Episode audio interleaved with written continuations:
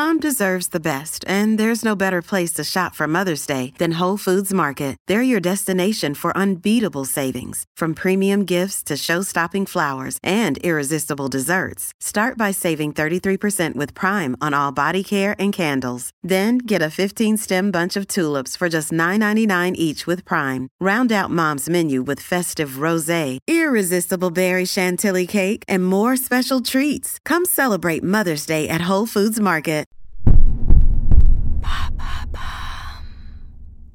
Que contiennent vraiment les substituts véganes de la viande Merci d'avoir posé la question.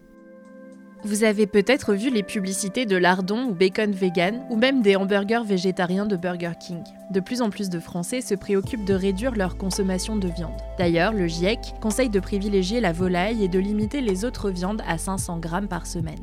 Selon une étude publiée en juin 2022 par l'Institut Kantar, en France, 3% des foyers comptent un végétarien et 3% un végétalien. 46% des ménages abritent au moins un flexitarien contre 25% 6 ans plus tôt.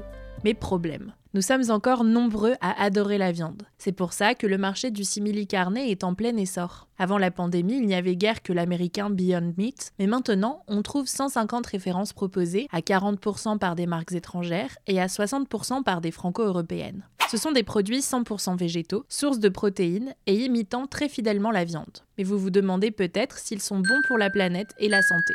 Et il y a quoi dedans? Quand on parle de protéines végétales, on pense directement au soja. Il est très utilisé dans les simili-carnés. Son impact sur la planète est bien moindre que la viande car le soja destiné à l'alimentation végétale est souvent produit en Europe, contrairement à celui produit pour nourrir le bétail qu'il est en Amérique latine.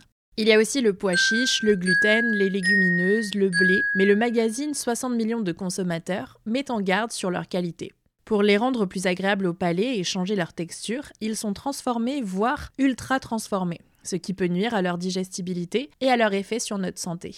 Comment ça? Pour imiter la viande, on ajoute plein d'ingrédients comme de la betterave pour le juteux et la couleur, ou des fibres de bambou pour la texture. Mais la majorité du marché du simili-carné est détenue par des géants de l'agroalimentaire. Et les industriels ne lésinent pas sur l'apport en gras et en sel pour améliorer la texture et la saveur. Huile de tournesol, de colza, on trouve environ 12% de matière grasse dans les steaks végétaux et 1,1 g de sel. Un peu moins dans les dites galettes, mais c'est déjà beaucoup.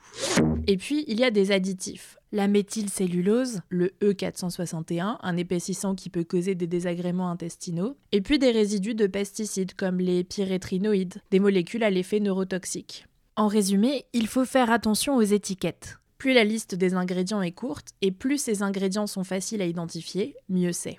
Il y a aussi la transformation chimique. Certains produits nécessitent des milliers d'heures de recherche pour mêler les arômes végétales et recréer les saveurs de la viande, ou pour transformer les huiles pour reproduire les qualités de la graisse animale comme la caramélisation. Mais alors on laisse tomber les simili? Pas nécessairement, tout dépend de ce qu'on cherche. Quand on est omnivore, on a parfois envie de manger pour le plaisir, la saveur, la texture, en sachant que ce n'est pas le meilleur pour la santé. C'est pareil quand on est végétarien, végétalien ou flexitarien. Le tout est de trouver un équilibre. Les simili-carnés sont utiles quand on a envie de participer sans se poser de questions à un barbecue ou une soirée hot dog, ou qu'on a envie de manger un burger bien gras. On peut apprendre à faire des substituts carnés à la maison pour réduire les emballages, car les simili de supermarché sont souvent vendus dans des barquettes plastiques ou de carton.